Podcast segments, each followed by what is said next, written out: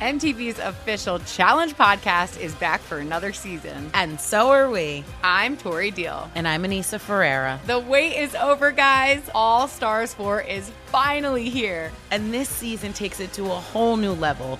Old school legends, modern power players, and ex lovers are all competing in Cape Town, South Africa for the prize of $300,000. And we're going to be right here along with you fans, covering every episode on the podcast. Listen to MTV's official Challenge podcast on the iHeartRadio app, Apple Podcasts, or wherever you get your podcasts. If you love sports and true crime, then there's a new podcast from executive producer Dan Patrick and hosted by me, Jay Harris, that you won't want to miss. Playing Dirty Sports Scandals. Each week, I'm squeezing the juiciest details from some of the biggest sports scandals ever. I'm talking Marcus Dixon, Olympic gymnastics, Cain Velasquez, salacious Super Bowl level scandals. Join me on the dark side of sports by listening to Playing Dirty Sports Scandals on the iHeartRadio app, Apple Podcasts, or wherever you get your podcasts.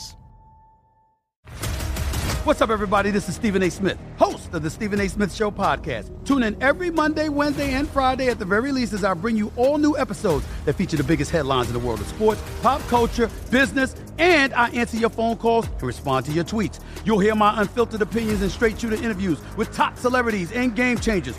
All that and more. So listen to the Stephen A. Smith Show podcast on the iHeartRadio app, Apple Podcast, or wherever you get your podcast. Hey, thanks for downloading the podcast. If you want to listen live, all you have to do is download the iHeartRadio app and search for Fantasy Sports Radio Network. Also, if you want to catch this show on video, be sure to check out Xumo TV, channel 719. That's where you can find Sports Grid's Fantasy Sports Network. Enjoy the show, and thanks so much for listening. Hey, everybody, we're back on FFC. Mike and George. Again, follow us on Twitter at SportsGrid, on Instagram at SportsGrid TV. George is at George Kurtz. I'm at Mike Blewett. And we're here in hour number two talking about the Arizona Cardinals. Uh, Kyle Odegard, who covers the uh, Arizona Cardinals, uh, did a little bit of a write up with Cliff Kingsbury talking about the second year receivers, notably Andy Isabella, uh, Hakeem Butler, and KeeSean Johnson.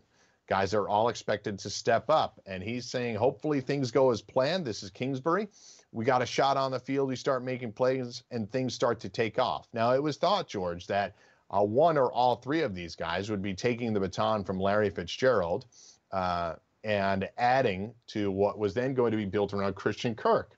Lo and behold, a little magic happened started. this offseason, and DeAndre Hopkins is now part of that. So they went from robbery. hoping these second year receivers would step up to now not needing them to do as much as they were thought to have done. And they might actually have one to six the deepest receiving corps in the entire league. But of the guys, uh, Isabella Butler Johnson, did you have any expectations for any of these guys to make an impact this season?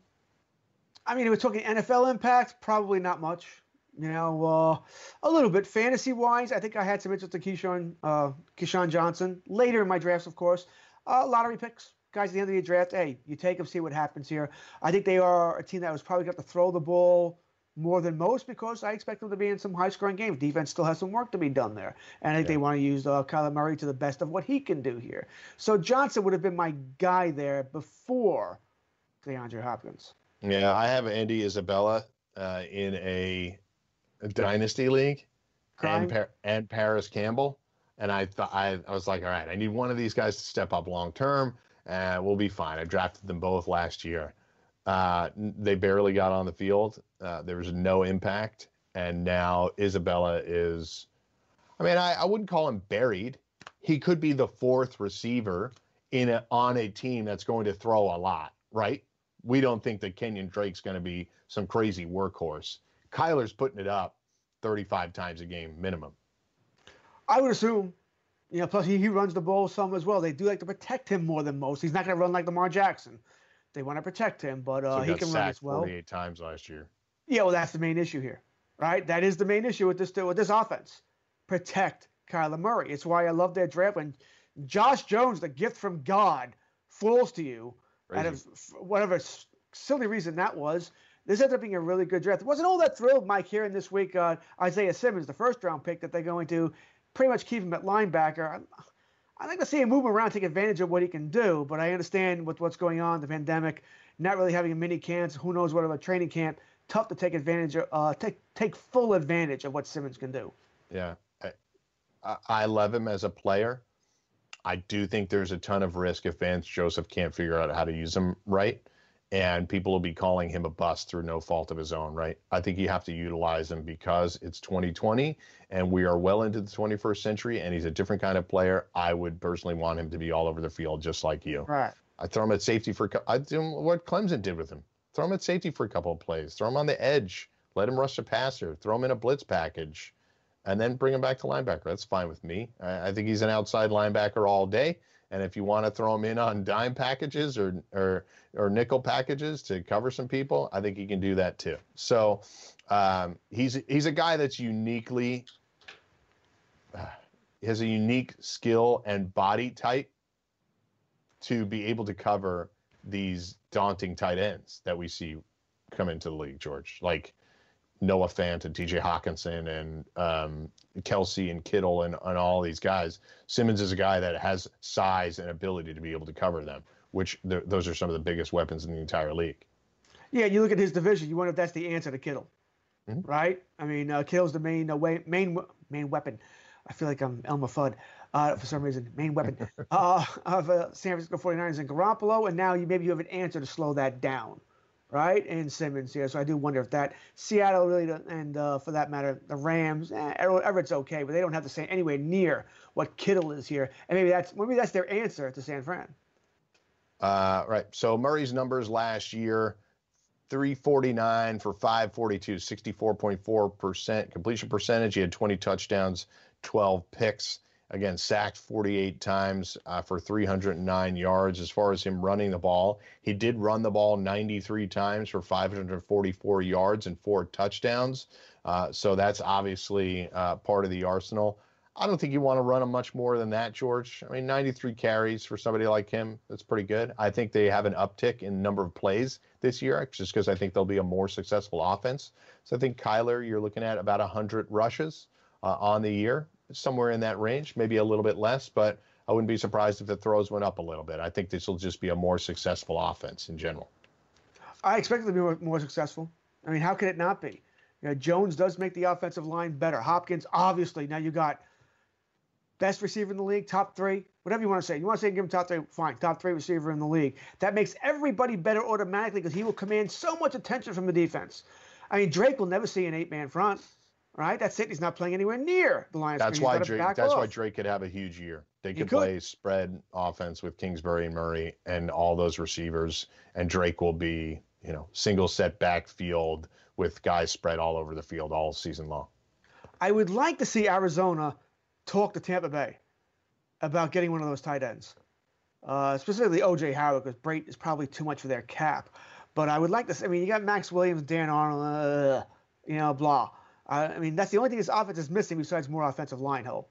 You know, I'd, I'd love to see him um, talk about OJ Howard, but apparently Tampa wants too much from him. Anyway, I just wonder if Kingsbury isn't that interested in a tight end. And you're very well right. Like Maxx Williams could be a big blocking tight end for him, which is effectively wants. another offensive lineman. Yeah. And uh, that that could be very very well what he wants. You may be 100% correct there. You know, not every offense needs a tight end. Yeah. You know, so maybe that's it there. But I think it's the only thing they're missing on offense besides the offensive line is the tight end. This this offense should score points. Defense, I think it's still a work in progress. I mean, uh, Patrick Peterson had a so-so year last year, even when coming back from the suspension, wasn't really himself. Can they put enough pressure on the not quarterback? At all, no. You know, uh, I wonder about that. It's it's not bad, but it's not, it's has work to be done there. And they're in a tough division, right? As as reflected by the odds, which we'll go over right now. So to win the NFC West, they're at plus 900 uh, to win the NFC Championship plus 2,400, to win the Super Bowl plus 5,000. The win total, however, is seven. The over minus 115 right now, so not a ton of action on, not a ton of juice on either side, I should say. But at minus 115 to the over right now, people are shading to the over with them. I think probably in the same way for the same reason that I am. I'm bullish on Kyler Murray, whose MVP odds are 26 to 1 and offensive player of the year odds are 32 to 1. I've said on this program a number of times that the MVP odds on Kyler Murray were something I'm interested in. I'm actually now far less interested in them than I am the offensive player of the year. Because in order for him to win the MVP, and George, we talked a little bit about this during the break, for him to win the MVP, they'll have to at least make the playoffs, likely win the division, and rip off a huge season. Do we think? Do I think there's a world in which they could win the division? Yes, but it's a small percentage to me. I don't. I still don't think they're as good as the Niners or the Seahawks. Do the Niners have a Super Bowl hangover and things fall apart? Maybe. We saw it happen to the Rams last year. Uh, and they regressed to nine and seven, seven instead of the 13 win season that they had last year. Do the Seahawks, Seahawks have all kinds of problems? Seahawks? Uh, Seahawks. Uh, I like the Seahawks. So I didn't mean to call them hacks, but sorry, Cam. To the Seahawks uh, have a bunch of issues related to their roster and fall apart. Yeah, look, it could happen. I don't think they're going to win the division, which is why I like Offensive Player of the Year because I can see a world in which Kyler throws for 5,000 yards and he has total touchdowns over 30 touchdowns between running. He had 24 last year, right? So he throws for another eight touchdowns. He runs for one more. You're talking 33 touchdowns now, uh, based on what he had last year. Those are big numbers. Does it definitely win him Offensive Player of the Year? No, but you know it could go a lot higher than that if this offense really clicks, considering the receiving talent that they have. If he if he was responsible for 40 touchdowns, I'd be like, wow, that's a crazy year. But this is why I would bet on Kyler Murray. I think there's a path for that to happen. I agree with you. You'll get no argument from me. For everything you said, I agree with you. You know, I do look at the schedule, though, and it's this is a yeah, weird schedule. Yeah. And what I mean by weird is the teams actually play out well for them. This is not a tough schedule, but they're one of the few teams that have three road games in a row. Yes. Now, granted, two of the, against two of those teams they're playing, they should beat anyway. Carolina and the Jets. Uh, we got to throw Dallas. The, their last road game, that three in a row, is uh, in Dallas on a Monday night. Oh, that's mm-hmm. fun. You know, so that's a problem. And they also have the bookends. That'd be fun though. I'd be exciting to watch that game. Dak versus Kyler Murray. Oh yeah, I think it'll get good ratings for uh, ESPN. Yeah. But their bookends of the of the season are both on the road. You generally mm-hmm. don't see that. They open on the road and they close on the road against divisional, divisional opponents. Yeah. yeah, yeah. So I don't love that. I mean, I think Mike, when you look at this, what what are we going to give inside the division? Three and three at best. Yeah, that would be a successful. I think it'd be transition. very. I, I might lean towards two and four, but I'll give you three and three. If they want to get there over, when they play in weeks two through five, they play Washington, Detroit, Carolina, Jets. You got to go three out of four there. And if you want to compete for a playoff spot, you have to go three out of four there, right? And then you know you got Miami there. You played. I don't think New England's an automatic loss. You play the Giants as well. In New England, that's going to be a that's a tall it, it, order. Yeah, it, it is a tall order, no doubt. But I don't think they're any great team. I don't.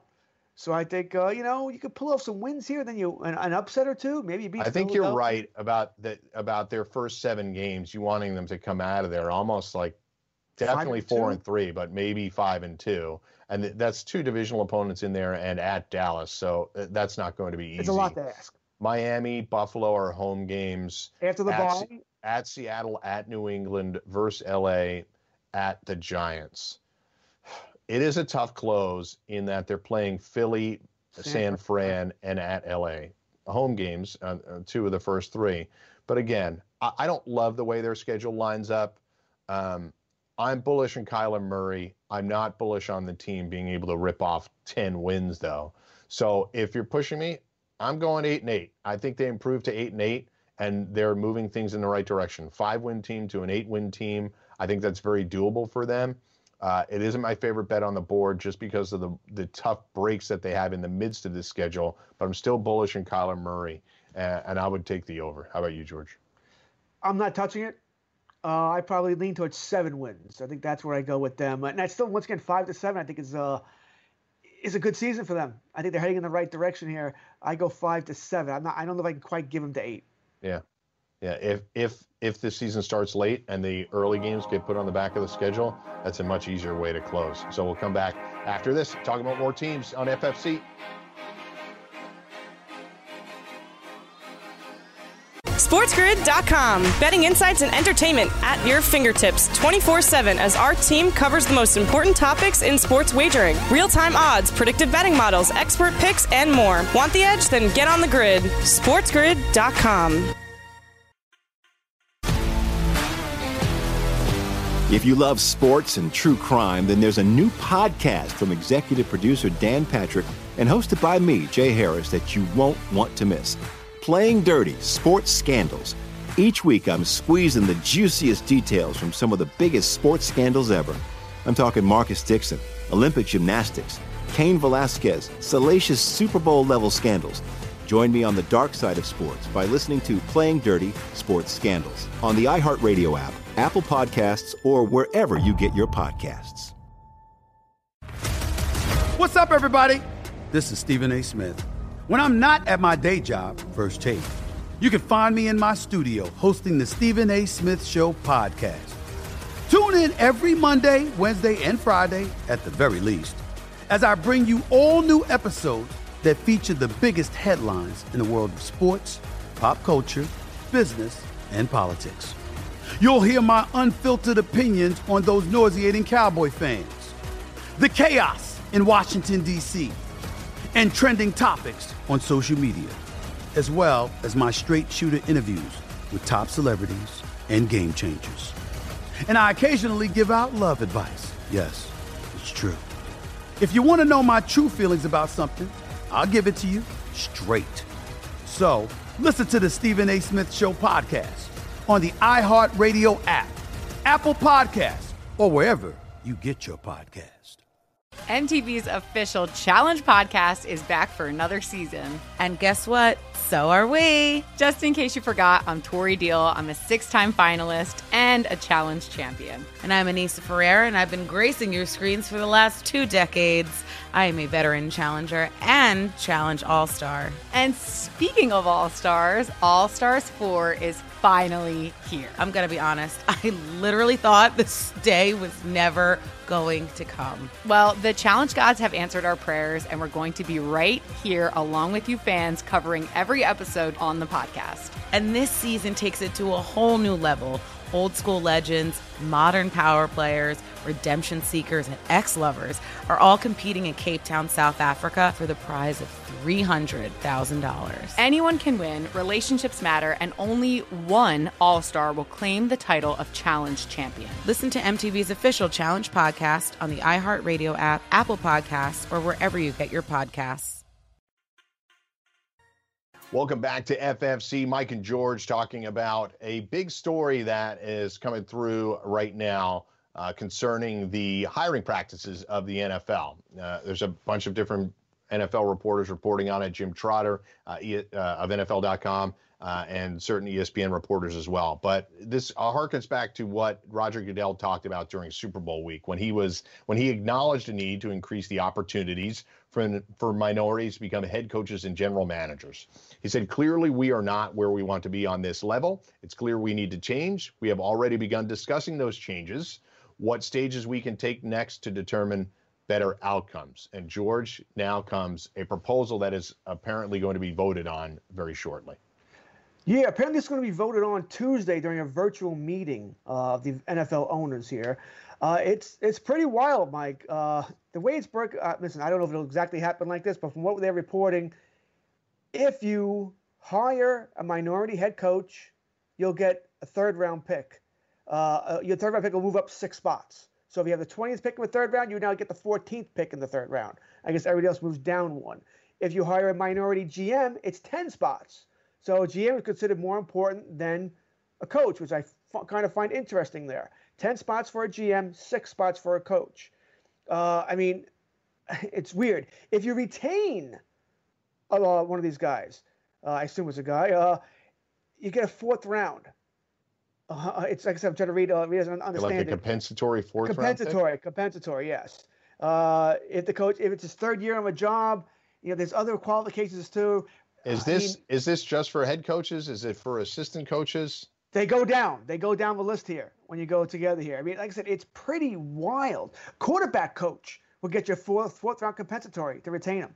Quarterback coach. That seems Wow. to be wow. you know, for a fourth round compensatory pick here, and you'll you'll also be uh, rewarded, Mike. You know, if Mike, if you, you ever Steelers, if, if Tomlin left the Steelers to go to I don't know the Cowboys, the Steelers would get compensation for that because he's a minority going from one team to another. So both teams would. Obviously, the Cowboys would, or any team would for hiring Tomlin, and the Steelers would as well for losing Tomlin, for losing a minority coach. So it, it's it's weird. A team would move a five spots in the fourth round of its coach or general manager. So both was entering the third year of their job, and they kept them. A, a quarterback coach, fourth year, a fourth round compensatory pick if they are retained for one year. So you don't even need to give them multiple multiple years, one year. So can you keep getting? I mean, once again, this all has to be worked out if you keep giving your quarterback coach, you would never give a multi-year deal, right? You keep giving him one-year deals, you get a fourth-round pick every year. Well, That's what I would do. Right? Can they throw makes... the Steelers a couple of picks as soon as this thing goes through? They've had an African American head coach for 14 seasons now. I would I would assume yes, right? They just they keep giving him one-year deals. Yeah. I mean, it's so, weird how this works out here. I mean, it's an extension would, of the Rooney Rule, obviously, yes, but it also extension. speaks. It also expe- it speaks to how desperate they are to change both the narrative and the actual structure around these hires. I think many people, myself included, have been pretty disappointed the way that these things have gone. Now, look, you're always going to get a, a, hire like what happened with Jon Gruden, right? Jon Gruden and Mark Davis have been talking for years about that job. So going through the dog and pony show to bring in a minority candidate when the Raiders really only wanted to hire Jon Gruden all along was frankly a little silly. But I don't think it's silly. I, some people say that the out, the Rooney Rule sort of outlasted its effectiveness. I, I've never really thought that. I think it's important for coaches that aren't getting a fair shake to at least be included in these interview processes. Mike Tomlin is a shining example of what can happen with this rule. If for no other reason than nobody really knew who he was and he blew everybody away during the interview process, he might not have gotten a chance to interview otherwise. But to start doing draft pick compensation at my initial reaction to it is it feels a little desperate. Oh, I, I agree. I, th- I think this is crazy. I, I say it goes further here. Uh, if a minority candidate leave, uh, leaves, become a head coach or general manager, like I said, in your in your case, uh, Tomlin leaves and he becomes a head coach someplace else. The Steelers get a third round pick. If it's a coordinator, it's a fifth round pick. You know, as far as teams once again like like losing a free agent, you know what you're going to get if you let one of these guys go. I understand the GM piece of it, though, right? There's not enough African Americans. Only one, I think. In, in, yeah, Chris Grier um, is is really the only one right now. Uh, actually, Andrew Berry from Cleveland Browns, but it, really, it, there's been yeah, a dearth of people of color, dearth of people of color in, in the decision-making positions regarding personnel uh, in the NFL. So, uh, look, I, am always happy when they try to make moves to try to even this out or have this make more sense than it does. But I, I, I never would have expected that draft picks would be tied to it. No, uh, I, I don't. I don't like it. I don't like it either. And like I said, there'll be ways to to juke the system. I imagine you would never give a minor. If I imagine maybe uh, one team for uh, the one coach can only get it once. I wonder if that's going to be it, and that's how they'll, they'll avoid this. Other than that, why would anybody give Mike Tomlin one, one year deal? Once for one coach. Right. Once for one, coach. You can't just give one year deals. Right. You know, uh, or that, or maybe you'll get the, bet. The Chargers would just keep Pep Hamilton on a one year deals right. in Anthony. Lynn, he's going to get getting one year deals forever now. And I'll yeah. take my third round pick, my fourth round, whatever pick. Only two African American QB coaches in the league right now. Pep Hamilton, uh, recently hired by the Chargers, and Marcus Brady uh, of the Colts. So that is a position that is being incentivized more significantly here, George. Uh, feeling that since there has been 24 of the past 33 head coaching hires have been from the offensive side of the ball, I think the thought process is that having guys like Eric Bieniemy in an offensive coordinator position and Pep Hamilton and Marcus Brady uh, working with quarterbacks, much in the same way that Cliff Kingsbury is seen as sort of this QB guru they'd want more African American coaches in that position so they can be the QB guru who are getting hired, right? Zac Taylor got hired because of that. Cliff Kingsbury gets hired because of that.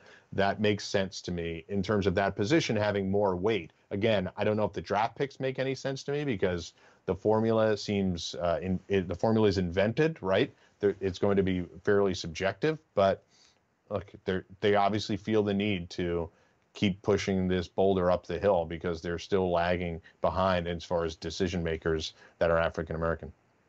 Oh, listen, I agree. Something needs to be done. I mean, it's it's a little silly. The, the players are more than half minorities, yet the coaches, general managers aren't. I mean, that, that's a pretty big disparity there. I understand today's players. A lot don't. A lot of them don't want to coach, don't want to GM or anything because they, they've made a ton of money.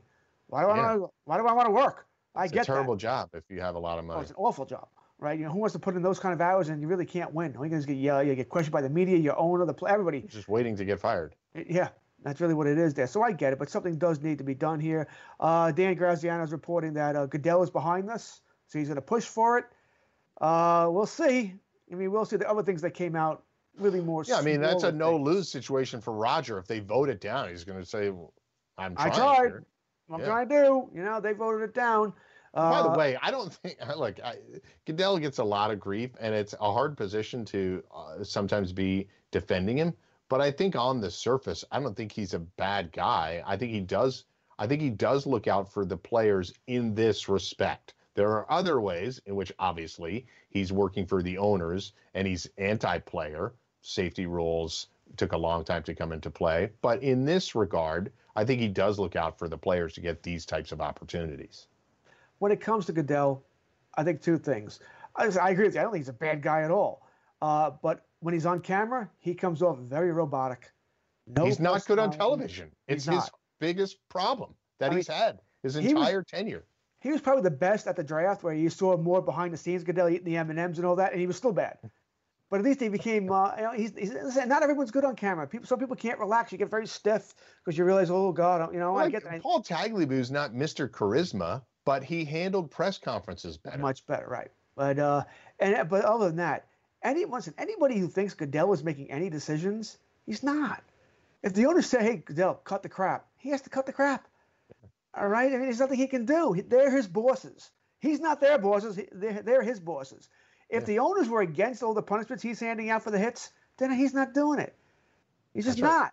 But they're, they're not against it. Then they want him to do what he's done. All Goodell is there is so that no one yells at Jerry Jones. No one's yelling at Robert Kraft, Daniel Snyder. Goodell takes all the bullets, all the hits. Everybody in the media, all the fans yell at him. Oh, how? Da, da, da, That's what. That's what his job. That's why he gets paid forty. Yeah, Deflategate. He's public enemy number one in New England. It's like well, he didn't do that on his own. He didn't have a bone to pick with Robert Kraft. Robert Kraft helped get him the job. It's seen, it's known that Robert Kraft was probably his single biggest supporter in in the ownership group. So that put Goodell's relationship with Kraft, somebody that he owed a lot to, in peril. Uh, well, it's, it's, funny. I think I forget who points this out. It might be once again. It might be Andrew Brandt. How, how all the owners, you know, they're all for each other unless one gets in trouble. Then it's like bury him, bury him.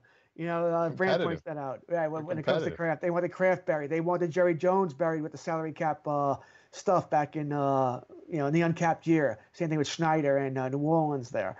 So it is just funny how the owners are all band together unless one gets in trouble and it's like, get him, get him. Yeah. Uh, another quote here uh, to wrap up this conversation. This is from Art Rooney II. I think where we are right now, it's not where we want to be.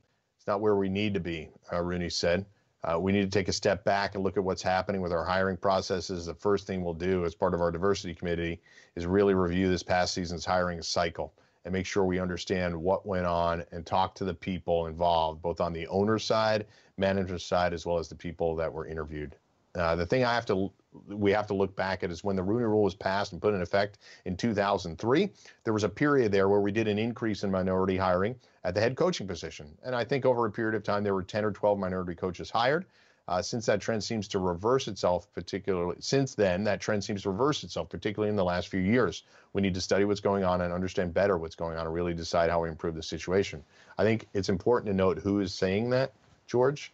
Um, the Rooney family is trying to make this rule part of their legacy, and they don't want to see that rule become less effective or become obsolete in some way. So I'm sure they were behind this rule uh, getting an extra push here, and, and, Goodell seems more than happy to do it for them. Yeah, I mean he's uh, he, he's he's going for it. He wants it. I think this, I think there are a lot of reasons why these owners don't hire uh, minorities. I think uh, do I think race plays a part? Yeah, I do. Yeah, I don't think it's the major part. I think comfort also plays a part. And you like the fact, you know, think of the Cowboys. Well, you know what? I can hire McCarthy. I know what he's done in the past. He can handle the media. You know, I, I know what I'm getting there. You know, and I think that plays a part in it as well, where you don't want to take the risk of hiring an unknown that you don't know, especially in a big market like the Cowboys. Can uh, you know, can somebody who hasn't been a head coach before, minority or not, can they handle all the questions they're going to get asked after a loss, after a tough loss? You know, are they going to flip out? You know, do uh, you know, do Lou Piniella and be blasting people? I think it's hard in that scenario to have somebody that hasn't been accustomed to it or hasn't been a head coach before. Agree. I, I think it's hard, but you know, I also I'm also interested in teams like that shaking things up when you've won a couple of playoff games over the last 25 seasons. It's it's worth shaking things up. But with a win now team, I understood why they wanted somebody that's been standing up Oh, in front of the media the for. team anyway. Yeah, this is all true. Uh, so, all right, we'll come back. We'll talk about the Cleveland Browns after this on FFC. Mike and George will be right back.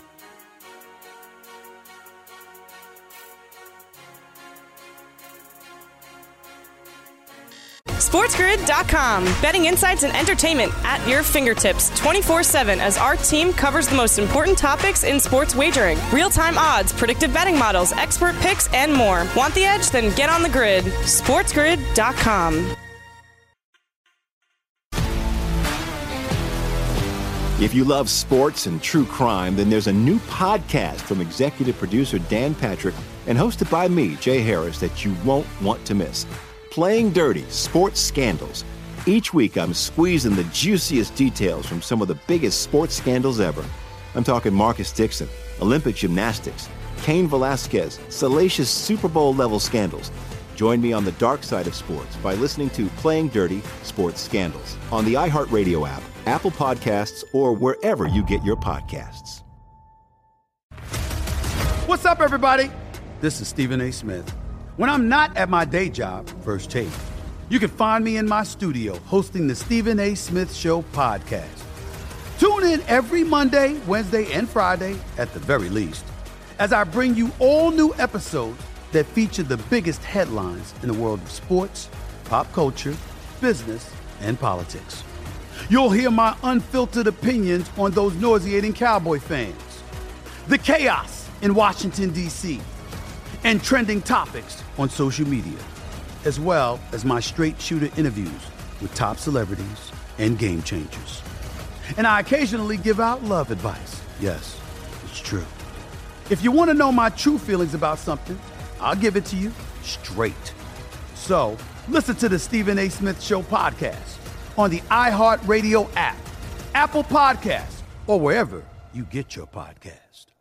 MTV's official Challenge podcast is back for another season. And guess what? So are we. Just in case you forgot, I'm Tori Deal. I'm a six time finalist and a challenge champion. And I'm Aneesa Ferreira, and I've been gracing your screens for the last two decades. I am a veteran challenger and challenge all star. And speaking of All Stars, All Stars 4 is finally here. I'm going to be honest, I literally thought this day was never going to come. Well, the challenge gods have answered our prayers, and we're going to be right here along with you fans covering every episode on the podcast. And this season takes it to a whole new level.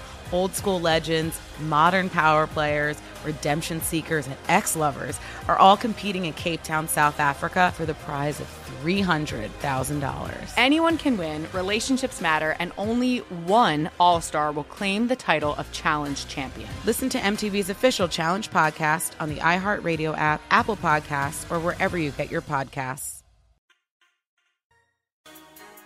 Hey, everybody, back on FFC. Mike and George talking about the Cleveland Browns. Uh, George, tons of hype last year around this time for the Cleveland Browns. Everybody excited.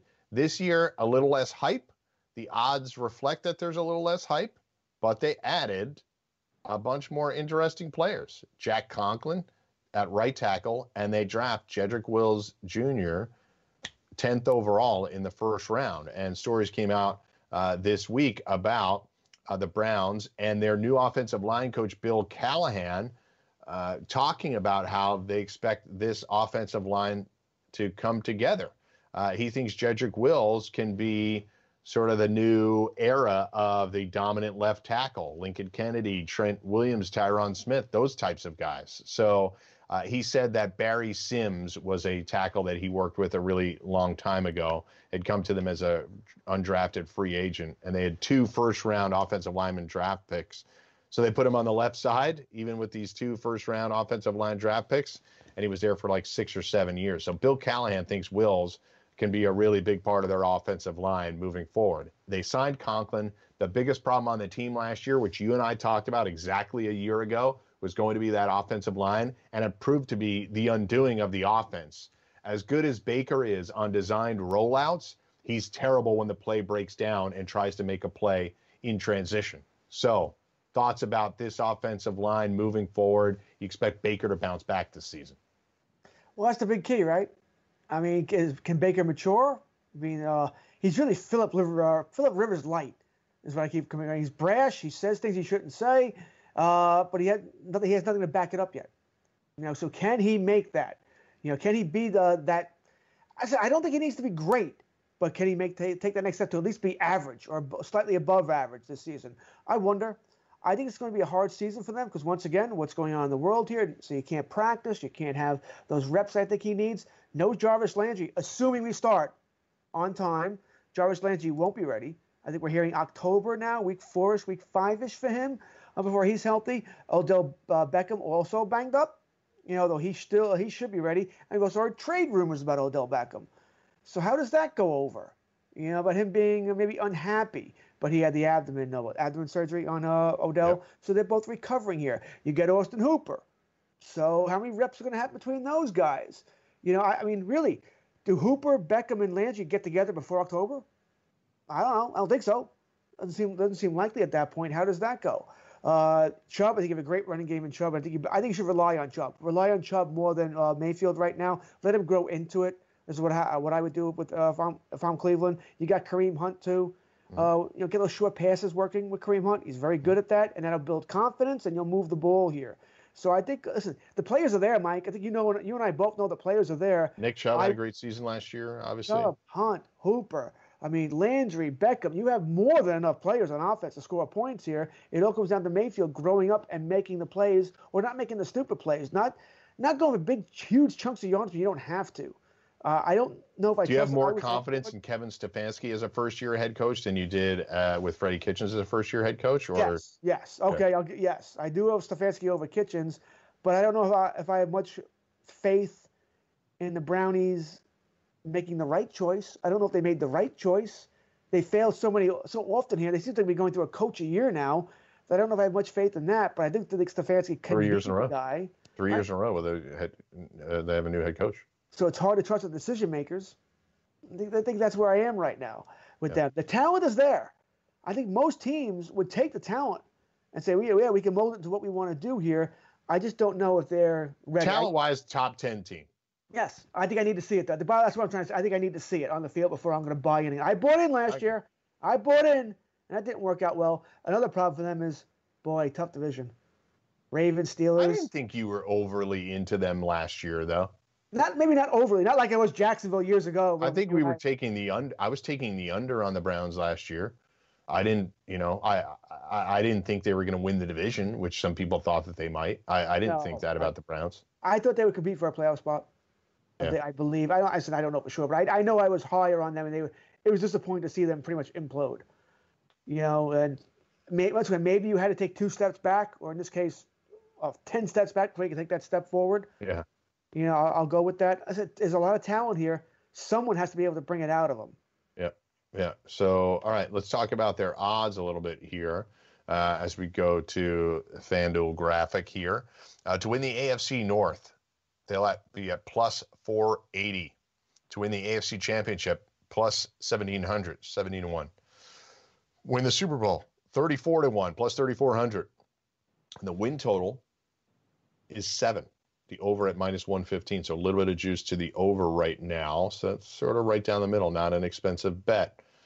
So let's take a look at the schedule, George. I'll take a look at Baker's props in, in a little bit, although I, I, don't feel confident about a Baker ripping off an MVP or a, an Offensive Player of the Year season personally.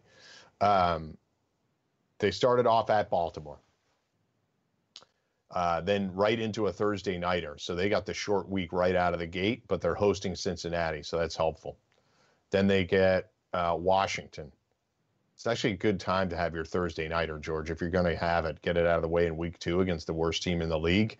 And then you have a 10 day layoff before you play Washington, also at home, no travel there. Um, then at Dallas, Sunday, October 4th. Then hosting Indianapolis, at Pittsburgh, at Cincinnati, Vegas. Exact split down the middle for their bye week. I think it's the same as the Steelers. So that's their first eight games. Give me your sense of those first eight games. I think you hope for four and four. Uh, I could see five and three, but uh, you got to take care of business against the bad teams: Cincinnati, Washington, Cincinnati again, and Vegas. Uh, Vegas is sort of a wild card. Maybe they maybe uh, they'll be better, but I don't think they're going to be great because beating Baltimore and Baltimore, Dallas and Dallas, Pittsburgh and Pittsburgh, and Indianapolis, who might be the third best team in the league Yeah. in the AFC, is going to be Yeah. rough. Yeah. You know, so I think you uh, you better beat the teams you should beat here. And uh, you know, if you lose to the teams you should lose to, the teams that are better than you, four and four is not the worst thing here. Four clear playoff teams in that first eight, with three of them on the road. So it's just you know noticeable. Steelers uh, and Indianapolis. You don't know exactly what you're going to get, but we expect both of them to contend for playoff spots, be right in the mix for their division, uh, certainly, and for playoff spots. Uh, so yeah, I, I could see that in that four and four, five and three range. Now coming out of the bye week, they host Houston. So uh, they got they got some breaks here, George, in terms of travel. I'll say they play like they play at Dallas, then Indianapolis to Baltimore. I mean, first of all, that that's a home game. To Pittsburgh, you actually drive that. Cleveland to Pittsburgh is a drive. At Cincinnati, that's three hours across the state. Home for Vegas, bye week. Home for Houston, home for Philly. So really, from Sunday, October 4th until Sunday, November 25, 29th, shout out to my son, it's his birthday, when they go to Jacksonville, they're home or close to home for a good two months. Yeah, once the Dallas trip is over, they are uh, they're not. They can make it argument they don't need to take any planes. They can That's either right. take uh, you know trains to where they got to go here. Uh, like I said, the schedule gets after the bye week, Mike. You know, let's say they're they're four and four, just for giggles. Five and three would be great. Houston, Philadelphia, Jacksonville. Got to go two and one there. Yeah, you got to go two and one. I think you could beat Houston coming off the bye. I don't. You should beat Jacksonville. So if that loss to Philadelphia is not huge, you know, if if, you- if you lose to, I I'm not saying it's a definite loss, but you're six Yeah. and five. Look, You know, if they're going to be a competitive team, they got to be winning those games, right? You have to. You got to. You got to beat the team. Even Philly. beat. And you got to be. Well, asking to win three in a row, though. I think is a little I rough. get it. Yeah, I You get know, it. so I'll, I'll give you two and one there. Give you six and five at Tennessee and Baltimore back to back. Here's the problem. I mean, but you know, it's it's not a terrible problem because even if you lose both, then you get the New York teams, New Jersey It's like teams. the third time we've gone through the schedules where the teams are playing the New York teams back to back weeks. Just thinking the same thing. They have to go to New York twice. I think Seattle hosts both New York teams back to back weeks, which is weird. But now Cleveland in the end of December is going to the Giants and to the Jets and then host is hosts Pittsburgh. So it's kind of a funky end to the season there. Well, you know, uh, if you can beat both New York teams, you know, you still uh, you're a game above 500. That Pittsburgh game, it might be important, but I think they could squeeze into that seventh spot. 'Cause I think they're going to be an eight and eight, nine and seven team somewhere around there. You know, I think they could squeeze into that seventh spot because you know you think about the playoffs in the AFC as a whole. All right, you know, let's give it divisions to Buffalo, Baltimore, uh, the Chiefs, Indianapolis. and Indianapolis. Those four teams. Who else are playoff teams? Pittsburgh. Pittsburgh, I'll give Pittsburgh. Uh, Tennessee, Tennessee. I'll give Tennessee. Who is that seventh playoff team? I'm not so sure about New England. I'm, I'm not a big believer. Uh, I would have to throw them in the mix first I'll throw in the mix, the teams sure. that are left. I'm, I'm, you know, I might even throw Miami in the mix, by the way, if things go right for them. But Yeah. New England, I throw So- Cleveland in there. Look, I didn't like the Browns to make the playoffs last year. I feel better about them making the playoffs this Because year. in seventh spot. reason you mentioned. Yeah. It's because I, I wouldn't. If it was still six, I wouldn't like it. But now that it's seventh, I think it's between them, New England. I mean, uh, Houston maybe. Chargers depends on how Herbert goes. I there. can't see how it's all going to come together for Houston. I agree. I agree. keep going through it. I think th- everything's going to have to go right for them. And when I start to, th- when I start to, when you start to do that, your story falls apart on you. Right now, this does happen for teams every year. It all came together for the Niners last year. Obviously, It just all came together. Everything went right for them. Jimmy played better. Kittle was a monster. The defense was unbelievable. It just uh, they won some funky games in New Orleans versus Pittsburgh, where they won these last second crazy games, and they were the one seed, and boom, they're in the Super Bowl. So that does happen, but I can't see that happening with Houston personally. No, I would agree. I think if I was once again, if I was betting, I wouldn't have Houston in. Yeah. But that my point is that I, listen, I think Cleveland might be able to get that seventh spot. You know, so I think once again, you think seventh playoff spot. One of the arguments against it was that there's going to be a 500 team or even a less than 500 team eventually make the playoffs, and I would agree. But eight and eight, nine and seven put you right there for it. I think this is about where they are. Eight and eight, nine and seven. I think they'll be competing for it. And I, and listen, it wouldn't even shock you that last game versus Pittsburgh is a play get in. You know, whichever. Oh hell yeah, man! I think I think that game's a big game for both teams. Steelers I- might be jockeying I- for position. Yeah, That's I kind of lean to towards that. I think the Steelers Yeah. are in, but they're jockeying for position. But still, jockeying for position does it really matter if they're not? If it's just to move up from game. five to, to three, you know, it could be a home game, but still, players necessarily, you know, you may not be go all out that game because you got to play a week later. I think I think it would give Cleveland an edge, especially since it's at home. If it's a play in and get in game for Cleveland, Yeah. so uh, I do think they have a, a fairly good shot at making the playoffs. Yeah, I think that's the most interesting part about the seventh spot, right? Is that how what a big advantage that one seed is.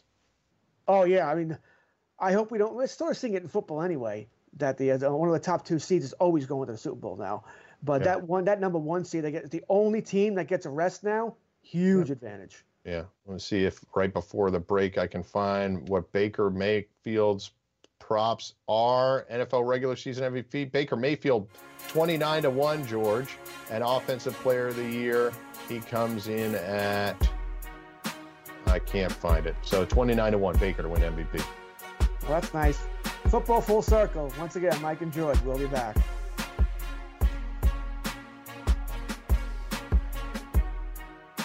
SportsGrid.com. Betting insights and entertainment at your fingertips 24 7 as our team covers the most important topics in sports wagering real time odds, predictive betting models, expert picks, and more. Want the edge? Then get on the grid. SportsGrid.com.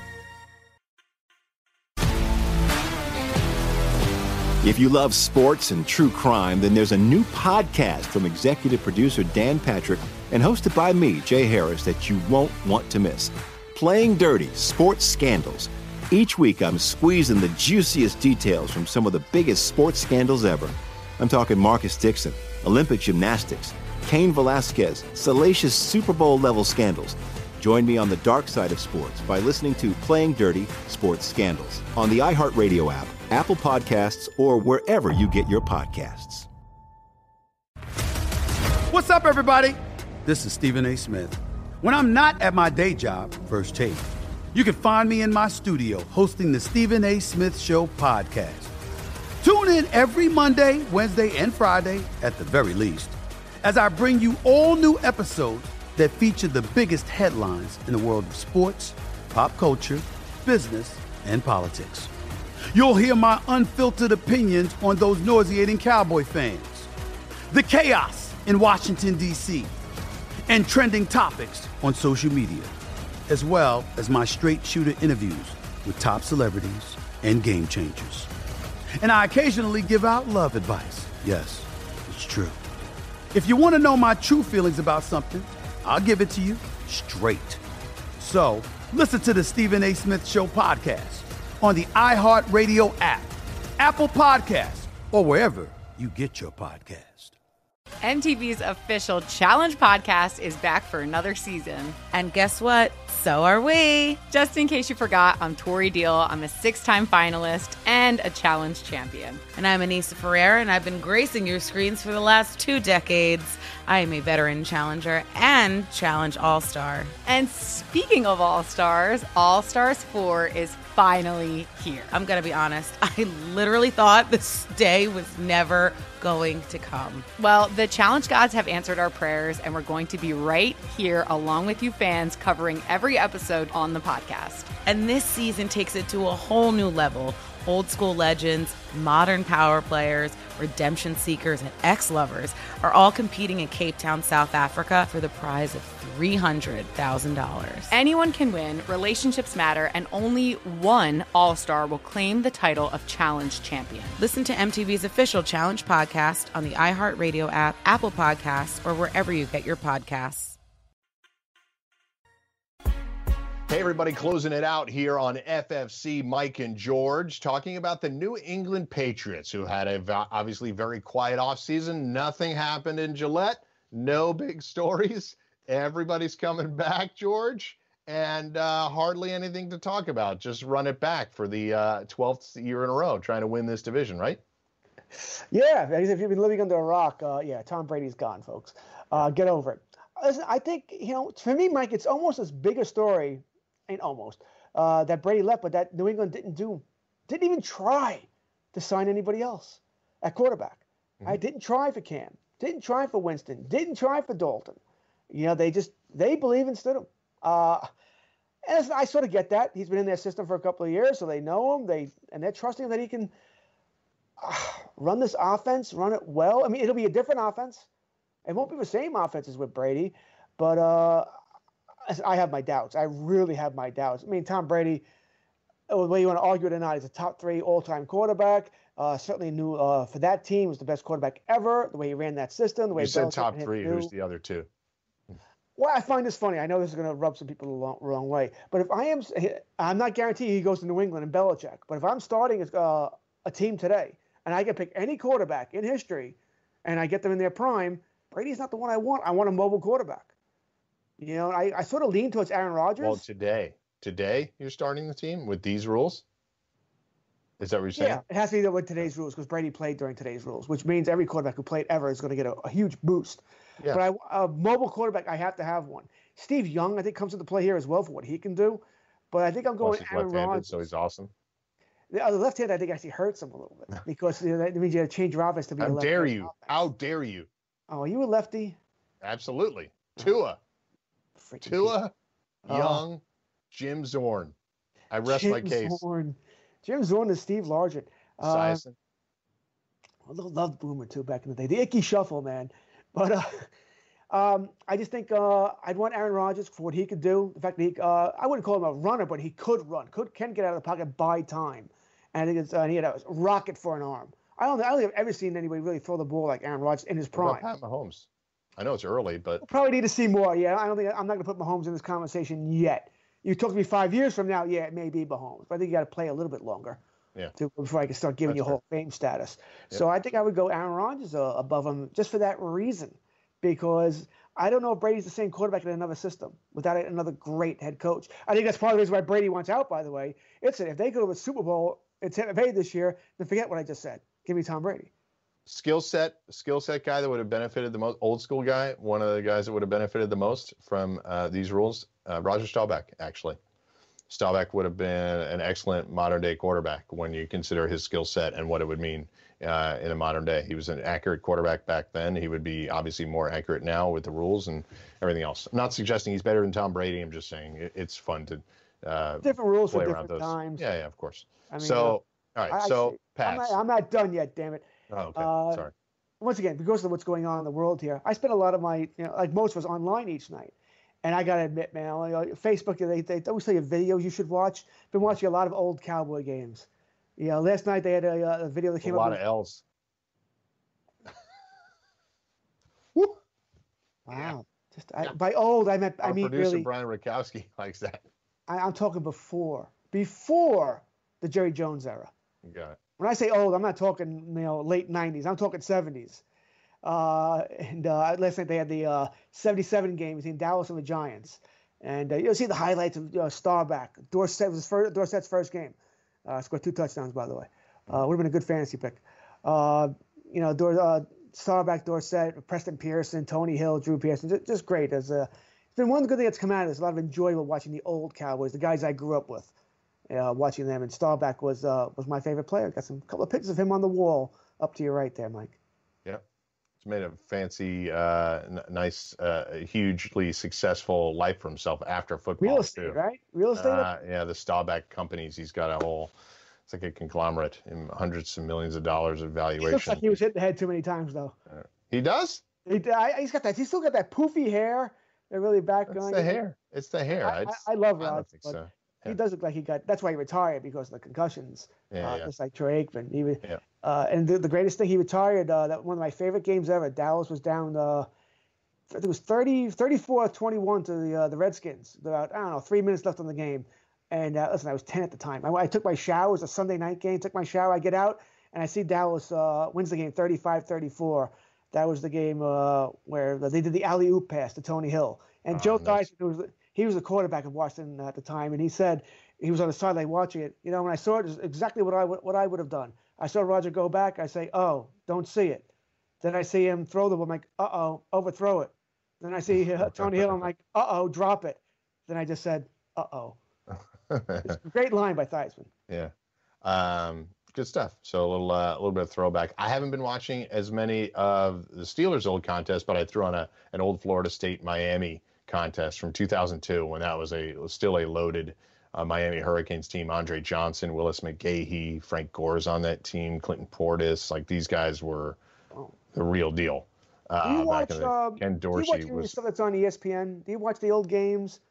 The- I haven't I haven't really done it, but last night we filmed a show. I sat down on the couch, I watched, I turned on ESPN and that Miami Florida State game was on. Miami scored two touchdowns in the fourth quarter uh, to come back and go ahead by one point. Florida State drives down the field. Chris Rix was their quarterback. Um, there's a lot of names on there. By the way, Boulware, who we mentioned on yesterday's show, Boulware was on uh, defense for Florida State. Michael Boulware, I think it was. Uh, and they drive down. Florida State gets into field position. Greg Jones, their running back, had 200 yards rushing. It's a 90 degree day in the Orange Bowl. Xavier Beitia, the kicker, lines up 42 42 yard field goal, wide left. After the two wide rights of the late 80s, early 90s that happened at Bowden, Beitia goes wide left and they missed it. Crushing, crushing defeat for the Noles, and it kept Miami undefeated. They went on to play Ohio State uh, and what I consider to be the greatest robbery in the history of officiating.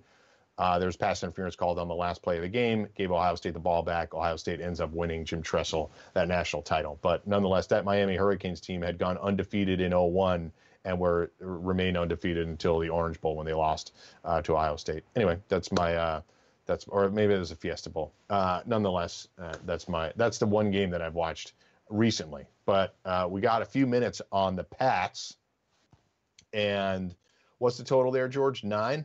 Nine. Nine is the total there with 115, minus 115 towards the under. Got it. So the uh, to win the conference championship, New England behind only the Chiefs and the Ravens at plus one thousand.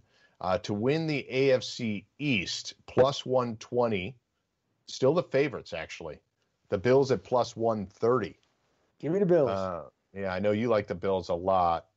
I still am not sure how New England's going to shake out, but we're talking, you know, they're all in on Stidham.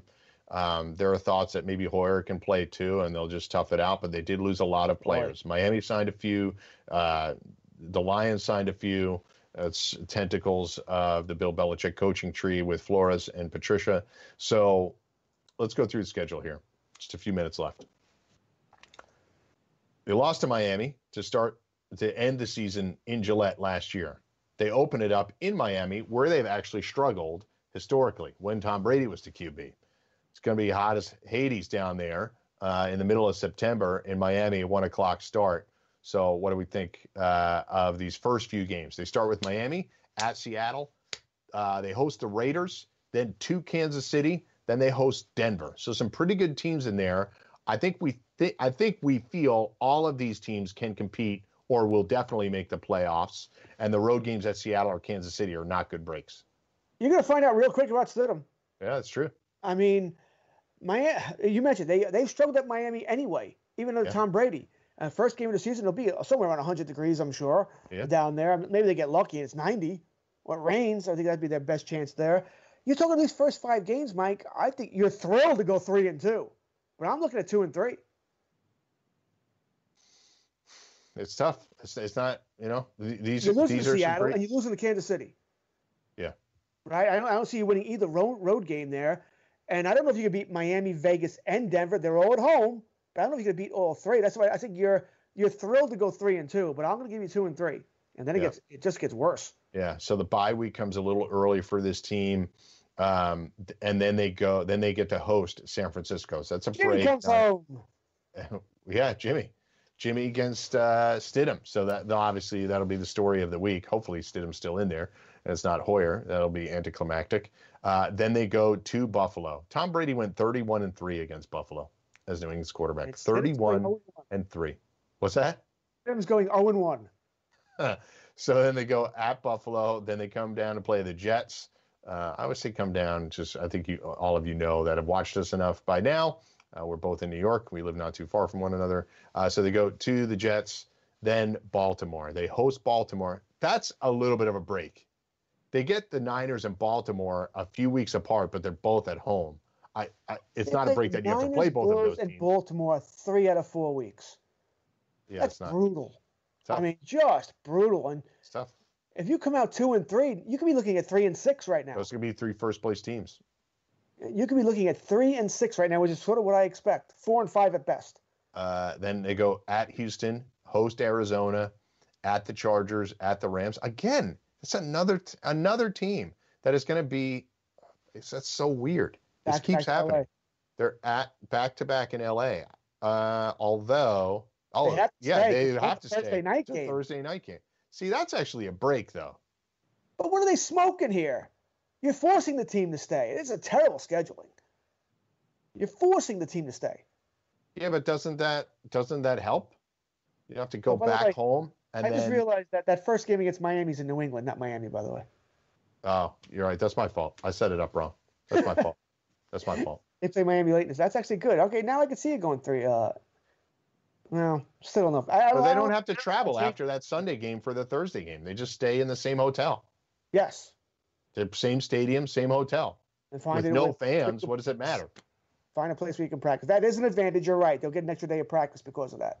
And then, so then they have 10 days off before they go to Miami. I screwed up. It was not. It was a home game to start. They're at Miami late December. Then uh, they host Buffalo, New York. Honestly, that's that's sort of a break to get those games at home there. And Miami, you're not having to play in the heat. So at the, Three oh, road games in sort a of- row. the Two in LA, one in Miami. I, I, I'm taking the under. I don't see how you go. I don't see how you're getting over nine. You may hit nine, but you're not going ten. Sorry, Bill. I think you're the greatest coach in history, but it's just not uh not happening.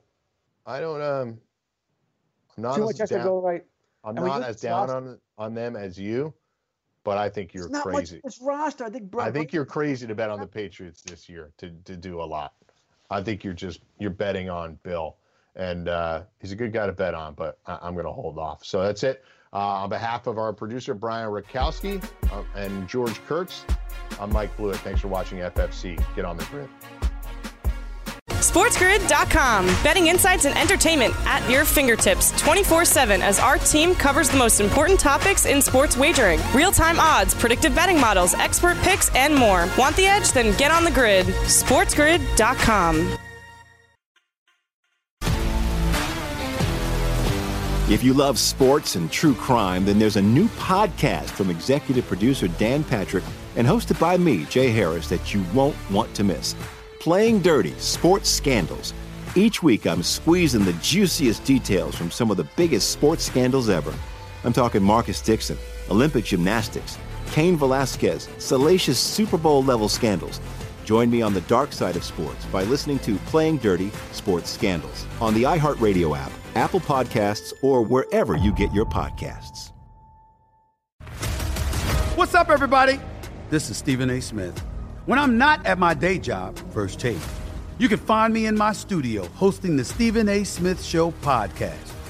Tune in every Monday, Wednesday, and Friday, at the very least, as I bring you all new episodes that feature the biggest headlines in the world of sports, pop culture, business, and politics.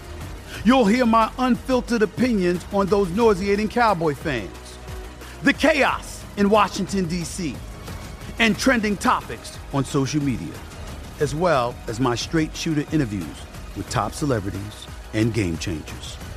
and I occasionally give out love advice. Yes, it's true. If you want to know my true feelings about something, I'll give it to you straight. So, listen to the Stephen A. Smith Show podcast on the iHeartRadio app, Apple Podcasts, or wherever you get your podcast. MTV's official Challenge podcast is back for another season. And guess what? So are we. Just in case you forgot, I'm Tori Deal. I'm a six time finalist and a challenge champion. And I'm Aneesa Ferreira, and I've been gracing your screens for the last two decades. I am a veteran challenger and challenge all star. And speaking of all stars, All Stars 4 is finally here. I'm going to be honest, I literally thought this day was never going to come. Well, the challenge gods have answered our prayers, and we're going to be right here along with you fans covering every episode on the podcast. And this season takes it to a whole new level. Old school legends, modern power players, redemption seekers, and ex lovers are all competing in Cape Town, South Africa for the prize of $300,000. Anyone can win, relationships matter, and only one All Star will claim the title of Challenge Champion. Listen to MTV's official Challenge podcast on the iHeartRadio app, Apple Podcasts, or wherever you get your podcasts. MTV's official Challenge podcast is back for another season. And so are we. I'm Tori Deal. And I'm Aneesa Ferreira. The wait is over, guys. All Stars 4 is finally here. And this season takes it to a whole new level. Old school legends, modern power players, and ex lovers are all competing in Cape Town, South Africa for the prize of $300,000. And we're going to be right here along with you fans, covering every episode on the podcast. Listen to MTV's official Challenge podcast on the iHeartRadio app, Apple Podcasts, or wherever you get your podcasts. If you love sports and true crime, then there's a new podcast from executive producer Dan Patrick and hosted by me, Jay Harris, that you won't want to miss. Playing Dirty Sports Scandals. Each week, I'm squeezing the juiciest details from some of the biggest sports scandals ever. I'm talking Marcus Dixon, Olympic gymnastics, Cain Velasquez, salacious Super Bowl level scandals. Join me on the dark side of sports by listening to Playing Dirty Sports Scandals on the iHeartRadio app, Apple Podcasts, or wherever you get your podcasts. What's up, everybody? This is Stephen A. Smith, host of the Stephen A. Smith Show podcast. Tune in every Monday, Wednesday, and Friday at the very least as I bring you all new episodes that feature the biggest headlines in the world of sports, pop culture, business, and I answer your phone calls and respond to your tweets. You'll hear my unfiltered opinions and straight shooter interviews with top celebrities and game changers. All that and more. So listen to the Stephen A. Smith Show podcast on the iHeartRadio app, Apple Podcasts, or wherever you get your podcasts.